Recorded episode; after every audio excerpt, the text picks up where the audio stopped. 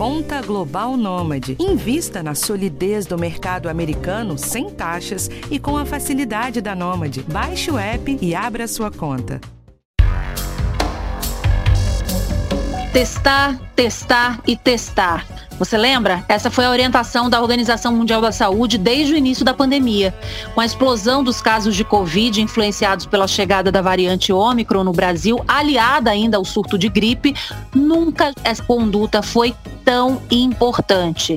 Mas se você que está me ouvindo agora está com sintoma de gripe, qual é o teste que você deve fazer? Você sabe? Para influenza ou para Covid?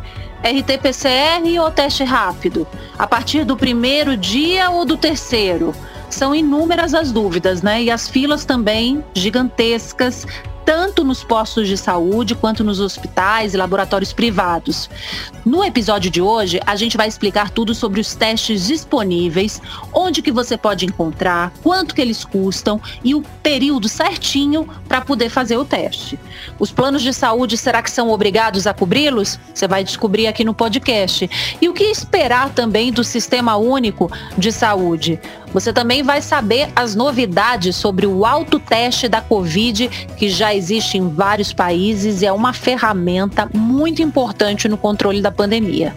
Nossos entrevistados são a infectologista a doutora Carolina Lázari, especialista em testes laboratoriais, e o nosso parceiro Jorge Félix, que é especialista em longevidade. Eu sou Michele Loreto e esse é o podcast do Bem-Estar. Seja bem-vindo, seja bem-vinda. E a gente começa as nossas entrevistas no podcast conversando com a doutora Carolina Lázari. Doutora, seja bem-vinda ao nosso podcast. Me conta uma coisa, se uma pessoa está com sintomas gripais, que teste que ela deve fazer? Para influenza ou para Covid? Nesse momento, ainda está difícil a gente diferenciar só pelos sintomas, porque a gente está tendo uma circulação intensa dos dois vírus. Inicialmente, a gente estava tendo uma circulação mais intensa do influenza para o final de novembro até meados de dezembro. De lá para cá, começou a aumentar também a circulação de coronavírus. E agora, os dois estão circulando ao mesmo tempo. Então, se a pessoa está com sintomas de gripe, é bem difícil diferenciar sem um teste laboratorial para cada um deles. Então, o que a gente tem recomendado, que é mais rápido, de mais fácil acesso, é o teste de antígeno, que está disponível tanto separadamente para um e para outro vírus, e alguns locais também já oferecem o teste combinado para coronavírus e influenza no mesmo teste rápido. Agora, doutora Carolina, quando a gente fala no caso de teste para Covid, vamos explicar para o pessoal que está ouvindo a gente quais são os principais que a gente tem. Tem esse teste rápido de antígeno, né, que a senhora falou, e quais outros? Teste ainda considerado padrão ouro desde o início da pandemia e até o momento continua sendo é a RT-PCR, ou PCR em tempo real que detecta o material genético do vírus e por isso ele é mais sensível, tem uma maior capacidade de detectar o vírus no momento em que a infecção está acontecendo. Isso para o coronavírus, também para o influenza. E agora, de lá para cá, também outras modalidades foram aparecendo, que podem ser também utilizadas, principalmente nesse momento que a gente tem muitos casos, então quanto mais a gente dispor de, de, de testes, é, é melhor. Então, a gente tem também é, modalidades de teste que são moleculares, como a, a PCR em tempo real, mas que são feitas em aparelhos menores e menos complexos, então podem ser feitos no local de atendimento, como, por exemplo, o LAMP, que a gente ouve bastante falar, é um teste molecular com uma sensibilidade um pouquinho menor do que a RT-PCR, mas também pode ser utilizado com um resultado mais rápido. E os testes de antígeno, como eu falei, eles, em vez de detectar o material genético do vírus, eles detectam uma proteína da partícula do vírus. E com isso, com um método que é mais simples, também pode ser realizado no local de atendimento e tem resultado bem rapidinho. Está disponível também para o coronavírus, é, tanto em laboratórios como também em algumas farmácias. Ah, doutora, esse teste rápido de antígeno, né, que coloca haste no nariz tal, e sai ali depois de alguns minutos, né, o teste, eu acho que é legal a gente reforçar para o pessoal, porque lá no começo da pandemia, os testes ainda não tinham é, muita segurança tal, mas hoje em dia eles são confiáveis, né? Na verdade, o teste rápido que ficou disponível lá no começo da pandemia nem era esse teste de antígeno. Eram também chamados de teste rápidos, ou a, a, a metodologia é até bem parecida, mas eles estavam sendo feitos para anticorpos. Então, era feito com sangue num furinho no dedo para detectar anticorpos da, da classe IgM e IgG. E se tivesse IgM, dizia-se então que a pessoa estava com infecção naquele momento. Esses realmente nós tivemos problemas de qualidade, alguns até chegaram a ser recolhidos. É, depois, com o tempo, a gente foi aprendendo, inclusive, que a própria IgM nessa infecção ela não tem uma capacidade diagnóstica tão importante como ela tem em outras infecções. Então, esses testes lá do começo da, da, da pandemia, que eram testes rápidos, mas eram outra modalidade, e eles foram praticamente abandonados. Esses testes de antígeno, eles estão sendo é, utilizados mais desde o fim de 2020 até o, é, a partir aqui no Brasil, a partir do início de 2021. E esses sim, desde o começo, eles são bem confiáveis. Eles têm uma sensibilidade para pessoas que estão com sintomas é, até próxima da PCR, se forem colhidos até o quinto dia de sintoma.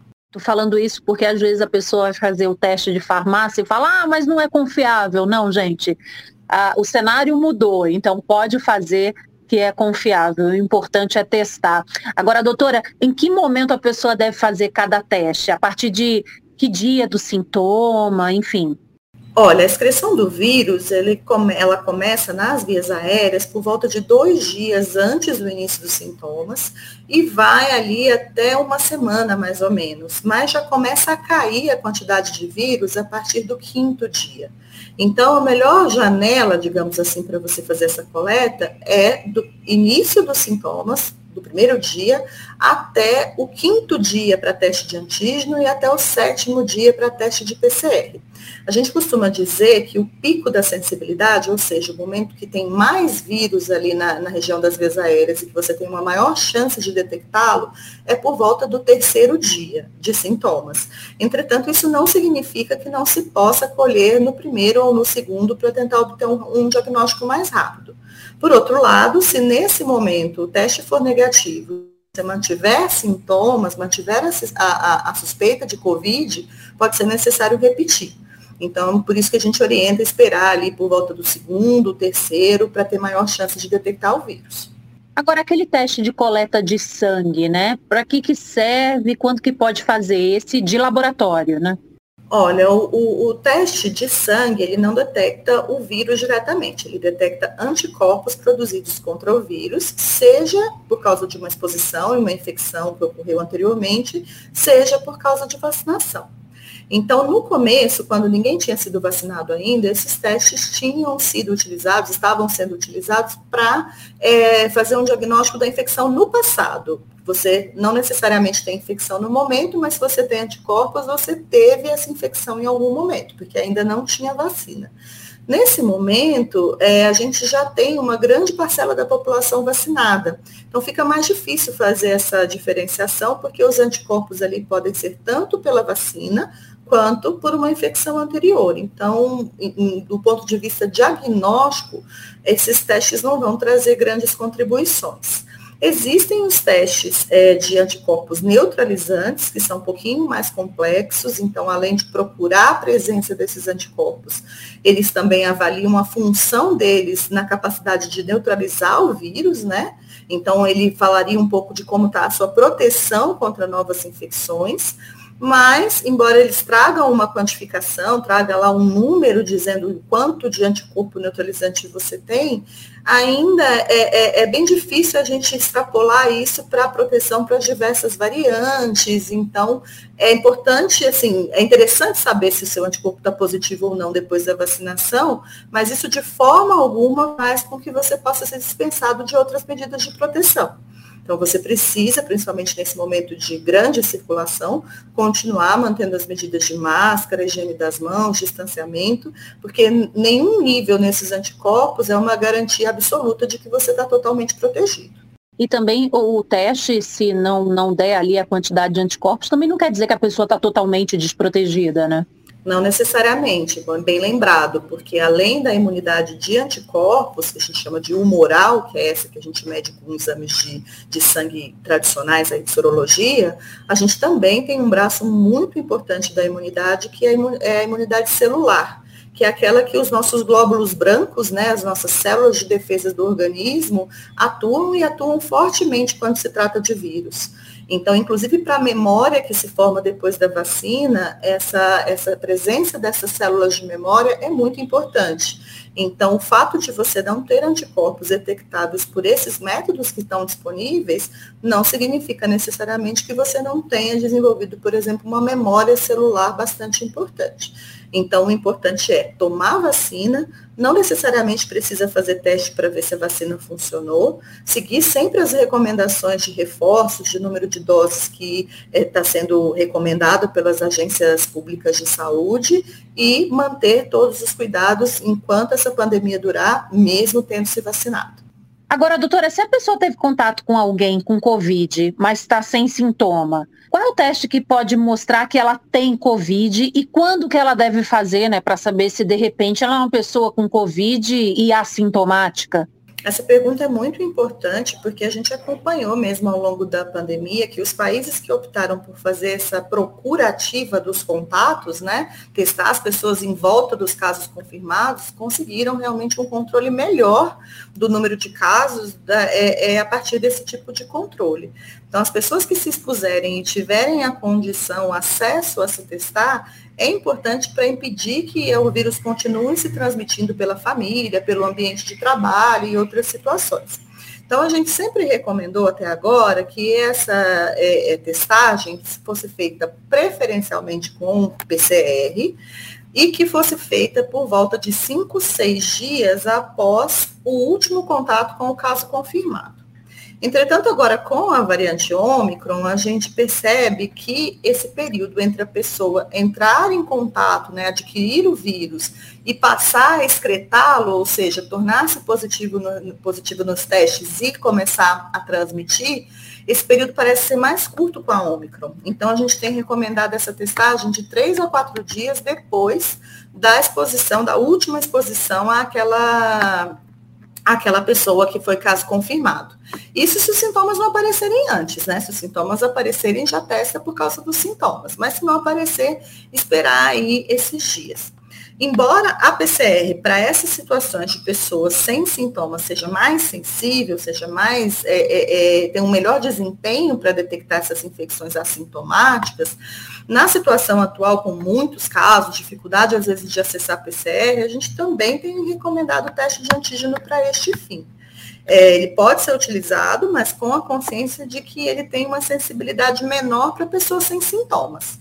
Então, um negativo não necessariamente vai excluir esse contato. Então, é, diante do negativo, precisa é, eventualmente continuar tomando alguns cuidados, porque eventualmente pode estar ainda infectado e ter sido um falso negativo por causa da sensibilidade do teste nessa situação. E qual o tempo médio para sair resultado de exame de Covid?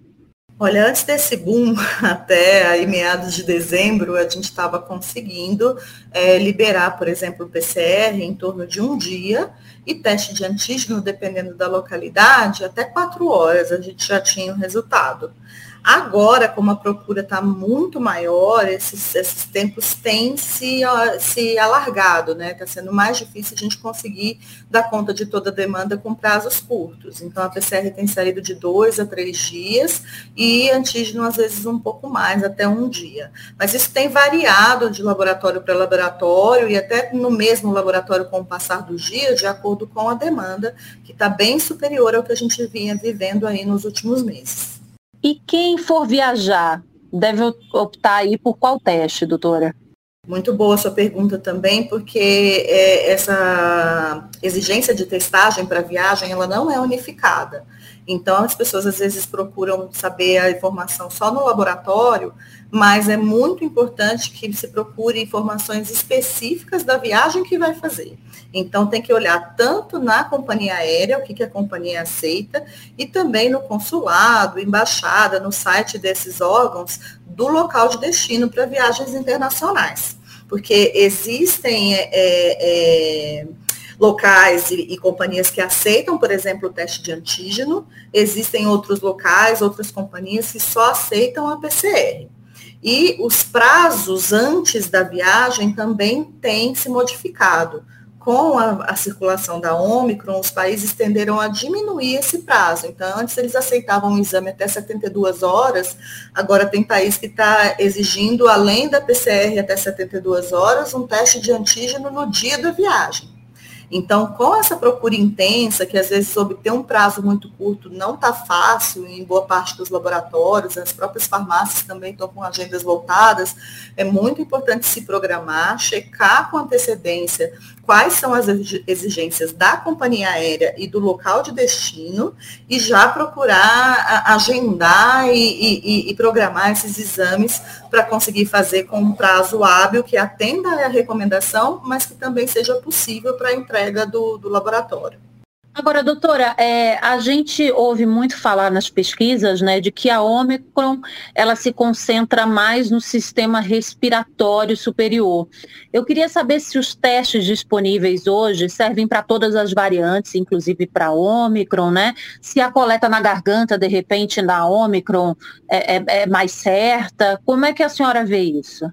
Olha, em relação a essa questão de se multiplicar mais nas vias aéreas superiores, o que isso nos traz de informação mais importante é que ela tende a produzir casos muito mais leves, no sentido de que ela permanece ali causando uma infecção de vias aéreas superiores, que é como um resfriado ou uma gripe, e tende a não progredir para uma multiplicação mais distal, que a gente fala, nas vias aéreas, que seria lá nos brônquios, nos pulmões que é o que causaria os casos mais graves, com necessidade de oxigênio, às vezes até de intubação. Então, isso é a principal é, é, informação, boa notícia que a gente tira a partir do fato de que ela não costuma progredir a partir das vias aéreas superiores. E uma outra coisa que tem se estudado é se isso, esse, esse tropismo, né, essa preferência dela pelas vias aéreas superiores, se faz com que a gente tenha que modificar as coletas. Então, a gente continua ainda recomendando a coleta de nasofaringe, mas já tem realmente poucos estudos, mas alguns dados aparecendo, de que talvez ela tenha também uma concentração importante ou até mais importante na garganta e na saliva. Então, por enquanto, a gente não mudou a recomendação para colher preferencialmente desses sítios. Mas a gente combina a nasofaringe com a orofaringe na maioria dos laboratórios, e a saliva também, que já era utilizada, pode passar a ser uma, uma, um tipo de material ainda mais importante do que já era para esse diagnóstico. Sobre todos os testes fazerem o diagnóstico, há alguns testes que perdem sensibilidade. A PCR, por exemplo, é, ela pode ter um ou mais genes do vírus que são pesquisados no protocolo da PCR. Quando ela pesquisa somente um alvo, né, um gene do vírus, se ocorreu uma mutação nesse, ela perde sensibilidade e não tem outro para fazer essa complementação. Então, o que tem sido recomendado é que se procurem, é, os laboratórios procurem manter protocolos da PCR que procurem mais de um pedacinho do material genético do vírus. Porque aí, caso um fale, tem outro ali para complementar essa sensibilidade. Então, isso é muito importante. E outras coisas têm sido aventadas em relação à perda de sensibilidade por causa da mudança do vírus, mas que ainda estão em estudo. Agora, o Ministério da Saúde vai pedir à Anvisa ainda nessa semana, a gente está quase ali na metade de janeiro, vai pedir uma autorização para o uso de autoteste de Covid-19 no Brasil, teste que você faz você mesmo em casa, né? O autoteste, inclusive, gente, já existe em várias partes do mundo, viu? Já é usado. Eu queria saber com a doutora como é que ele funciona. Bem, os testes que são chamados de autoteste, eles são como os testes de antígeno que a gente já utiliza em laboratório e nas farmácias, o teste rápido. A diferença dele é que ele vai ser colhido pela própria pessoa que vai ser submetida ao teste. Em vez de ser um profissional da farmácia ou do laboratório, a própria pessoa vai introduzir o, o, o cotonete no nariz e colher a sua própria amostra. E aí, depois disso, ela lava esse cotonete numa solução dentro de um tubinho que vem no próprio kit e pinga umas gotinhas desse, dessa solução num dispositivo que parece um teste de gravidez. Então, é, é a mesma coisa que é feita pelos laboratórios da farmácia, com a diferença de que a própria pessoa colhe a sua amostra. Então, é, é, só que o teste tem que ser licenciado para ser autoteste. Você não pode usar um teste que é licenciado para uso por profissionais, para ser feito pela própria pessoa em casa. Então, tem que ter uma licença específica. Doutora Carolina, muito obrigada pela sua participação aqui no nosso podcast do Bem-Estar. Muito obrigada, eu que agradeço por poder trazer mais informações. E para continuar o nosso bate-papo aqui, eu chamo o nosso parceiro Jorge Félix. Félix, seja bem-vindo mais uma vez. O podcast sempre é todo seu. Me diga uma coisa, você fez uma grande apuração aí sobre os autotestes, conversou com fabricantes, com a Agência Nacional de Saúde, com o Ministério. Então eu queria que você explicasse para a gente o que, que você levantou, né? Qual é a relevância desses testes né, no controle da pandemia? Por que, que eles são importantes? E, principalmente, por que, que eles ainda não têm aqui no Brasil? Então, Michele, um prazer estar aqui com vocês de novo no, no podcast do Bem-Estar. É, não, não te, é, teve esse atraso né, desses autotestes que já estão aí muito populares no mundo todo, e nós tivemos esse atraso aqui no Brasil simplesmente porque o Ministério da Saúde já poderia ter feito esse pedido, né, que ele anunciou essa semana, para a Anvisa, para regulamentar o autoteste há muitos meses, né, desde, é, pelo menos assim, desde metade do ano passado, a, a indústria, os laboratórios, né, toda, é, e entidades médicas também, já haviam feito aí um longo trabalho, né, que eles é, é, me contaram, né, várias pessoas é, especialistas que eu conversei, é, um longo trabalho sobre a qualidade desses autotestes. Então, no início lá da pandemia, sim, você tinha muitos produtos aí no mercado, circulando no mundo todo, que ainda não tinham uma qualidade muito boa. Mas é, é a, a, tecnologia e, e, os pesquisadores foram aprimorando é, essa verificação da qualidade desses testes. E hoje, esse autoteste, ele tem uma eficácia, segundo a Câmara Brasileira de Diagnóstico Laboratorial, de 95% de equivalência com o RT-PCR, que é o padrão ouro dos testes de Covid.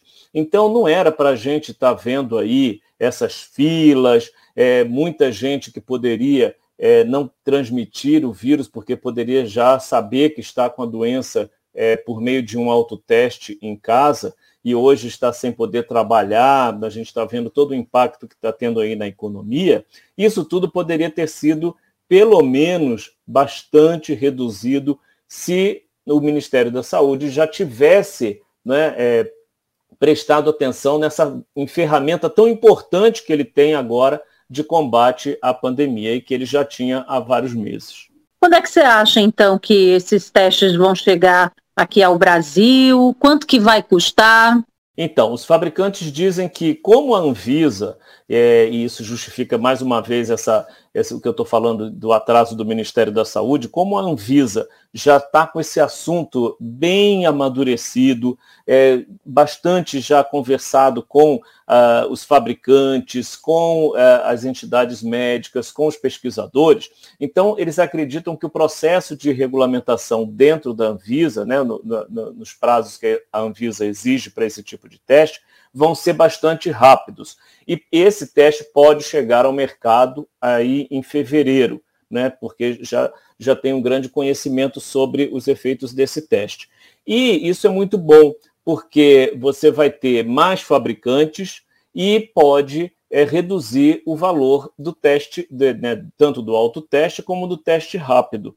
O teste rápido é bem parecido, é quase é, igual né, ao autoteste. O que muda é a embalagem, são os procedimentos, é, é tudo vai vir ali, né, a bula com toda a explicação, porque hoje o produto ele é dirigido para os farmacêuticos, para pessoas, né, para profissionais de saúde e que tem outra é, é, especificidade de bula, de orientação. Quando vai para o consumidor, é, que a gente espera que seja em fevereiro, aí você exige uma outra bula, né? todos os procedimentos que, que, que são é, recomendados e exigidos pela Anvisa. Então, essa é a diferença. Isso vai fazer com que você tenha outros fabricantes que vão colocar esse produto no mercado, inclusive a Fiocruz. Né? Hoje você tem a fabricação de, em duas unidades é, da Fiocruz, do Paraná e do Rio de Janeiro, a Biomanguinhos, inclusive, e que aí prova mais uma vez essa contradição da atuação do Ministério da Saúde, o próprio Ministério já comprou 60 milhões de unidades do autoteste da Fiocruz. A fábrica do Paraná já entregou 28 milhões. Então, tudo isso vai fazer o quê? Vai ser muito bom porque vai fazer com que o preço desse produto seja é, menor para o consumidor. Hoje, lembrando, esses testes, o teste rápido de farmácia, ele está custando aí entre 90 e até 170 reais, que a gente é, falou, inclusive, no bem-estar sobre esses, esses preços altos. Né? Então, é, é. com um preço mais barato, a gente vai poder é, ter aí um maior acesso para a população. Pois é, um preço bem salgado mesmo, né, ainda mais com o cenário econômico que a gente vive. Eu espero que o Ministério da Saúde não deixe esses testes vencerem, como a gente viu, né? Já Exatamente. em alguns momentos. Outros testes ficando lá e passando do prazo de validade. Exatamente, Michele. E isso foi, né, é, é, faz parte aí desse conjunto de falhas do Ministério da Saúde em relação aos testes, porque se ele tivesse, desde o início da pandemia, seguido a orientação da Organização Mundial da Saúde, que ficou bastante famosa aí de tanto ser repetida, né? Teste, teste, teste, é, nós não, não estaríamos passando por uma situação tão complicada dessas filas, dos prontos-socorros tão cheios, é, isso tudo teria é, é, sido sim, um efeito muito menor agora com a Omicron, né? Porque quando a pandemia, a gente tem que lembrar disso, Michele, quando a pandemia é, esfriou um pouco, não é? alguns meses, a gente falava sempre, olha, a pandemia não acabou, a pandemia não acabou. Mas parece que é, o Ministério da Saúde trabalhava com a hipótese de que a pandemia já era coisa do passado, né? É, quando a gente sabia que não era bem assim, que novas variantes iriam surgir, esse é sempre o rumo uh, da história. Agora, Félix, é, quando a gente fala de, do custo, né, que a gente estava falando, salgado esse teste, é, se a gente compara com outros países, uma situação bem diferente aqui no Brasil, né? Nos Estados Unidos é, é de outro jeito, né, que a coisa anda. Então, Michele, nos outros países, esse, o, o autoteste, né, ou o teste rápido também, eles já estão bastante popularizados, né, como, eu, como eu disse. É, você hoje tem apenas uma, né, uma, uma, uma necessidade de aceleração da produção para atender esse pico aí que foi provocado pela Omicron. Mas é, o produto já está é, disponível para todo mundo. E é, o valor lá é muito menor, porque é, é, exatamente isso que a gente que eu mencionei. Você tem vários fabricantes. E olha que coisa absurda, Michele, o que os, os fabricantes me falaram, que muitos estão né, aqui no Brasil fabricando o autoteste há, há vários meses para exportação. Então nós estamos, porque como o Ministério não, atend, não pedia para a Anvisa regulamentar, as fábricas não ficaram de braços cruzados, elas produziram os seus produtos né, legitimamente e é, exportavam, porque se não podia usar aqui no Brasil, exportava. E agora é, você vai ter aí uma, uma redução, talvez esse teste, né, porque no, né, nos Estados Unidos, na Europa, os valores em dólar aí, mais ou menos, a gente tem aí menos da metade do valor que esses testes custam aqui no Brasil. Né? Então, é, é, é isso que se espera que daqui para frente possa, possa ter isso, porque vai facilitar muito. Porque esse autoteste, é, hoje, Michele, também é legal a gente explicar, ele é muito simples, né? Ele passou a ser é, um procedimento muito simples. E, e seguro. Isso, e seguro. E por isso que é, as agências reguladoras do mundo todo, elas é, aprovaram, né? Então, é, é, que passa também por todas as pesquisas, por, a indústria tem que é, provar mesmo né, a, a possibilidade desse teste ser aplicado, como é hoje aqui no Brasil, aplicado pela própria pessoa, como é hoje aqui no Brasil, é, o HIV, né, a, a glicemia né, e é, o teste de gravidez. Que são feitos em casa pela própria pessoa. E é assim que vai funcionar daqui para frente. E isso é muito importante porque nós não sabemos né, o que, que vai vir daqui para frente. Então, quanto mais a, a, as pessoas puderem ter essa autonomia, é melhor e, e, e é, é, muito importante para a gente estancar aí a pandemia. Vai ter autoteste no SUS? Ah, essa é a grande pergunta. Eu, eu acredito que sim, pelo que eu apurei, eu acredito que sim, porque, como eu falei, o próprio Ministério já, com, já comprou essa quantidade de 60 milhões de autotestes né, da Fiocruz. A Fiocruz está fabricando mais ainda para para atender é, o SUS, né, que pode atender o SUS. Então, eu, é, a, pelo menos a indústria, as pessoas que eu conversei, acreditam que sim, que vai ter o autoteste no SUS e que vai ser muito bom para desafogar o sistema, né, porque a gente está vendo aí é, né, o estado que está de, de, de atendimento. Né. Pois é, as pessoas ficam até aglomeradas para poder fazer o teste. É um absurdo. Filas enormes, a gente tem visto isso por todo o país. Plano é. de saúde vai pagar autoteste? É, então, Michele, agora no dia 18 e 19, a Agência Nacional de Saúde Suplementar vai fazer uma reunião técnica é, sobre, e está na pauta o teste rápido, o teste de farmácia, obrigar os planos de saúde a cobrirem também o teste de farmácia, que né? Só para a gente lembrar, o teste para ter a cobertura do plano de saúde, você tem que ter o pedido do médico, né? É fundamental, esse é o, é o, é o critério mais importante para ter a cobertura do plano de saúde. E esse teste rápido, é, que é feito farma, na farmácia, ele não tem a cobertura, porque os planos de saúde alegam que as farmácias não estão na rede credenciada, só hospitais, clínicas e laboratórios.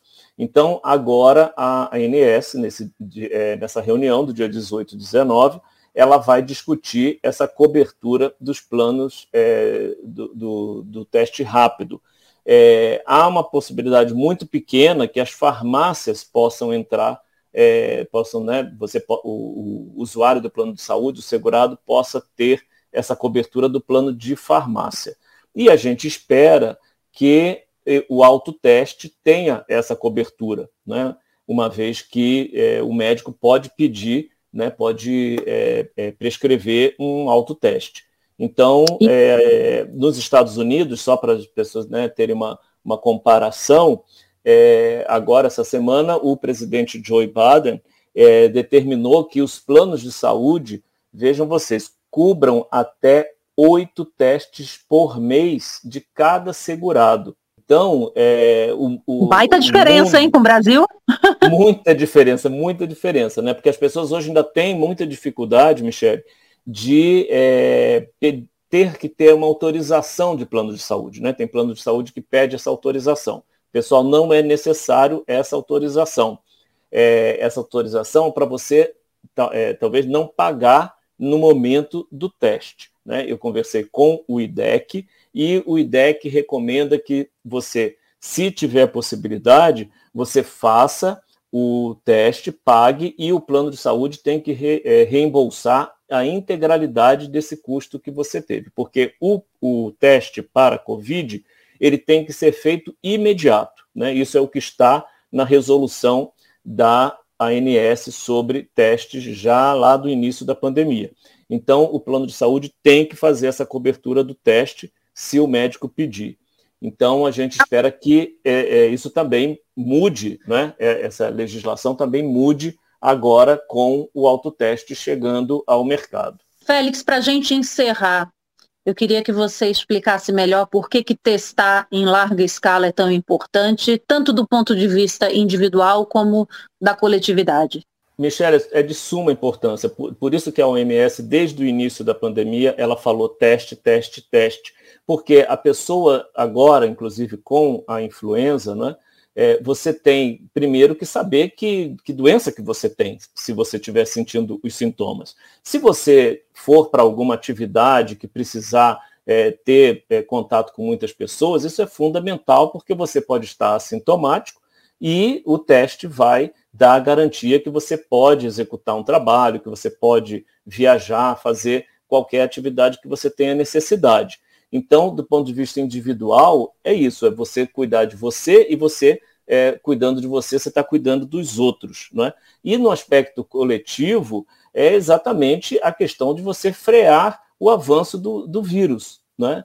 porque em termos do, do, ponto de vista de saúde coletiva, de, eh, do ponto de vista epidemiológico, porque você não freando o avanço do vírus, embora agora a Omicron seja um vírus que não tem aquele, né, por causa das vacinas também, sobretudo, não tem aquela é, intensidade que a gente viu no início da pandemia, mas sempre existe o risco de quanto mais o vírus circula, mais ele tem a possibilidade de produzir outras cepas, né? outras variantes. Então, é isso que é o grande perigo. Né? Pode vir aí uma variante que ela não seja tão é, leve, vamos chamar assim, como a Ômicron, mas pode, né, a gente nunca sabe o que, pode acontecer aí nesse, né, na, na natureza do vírus.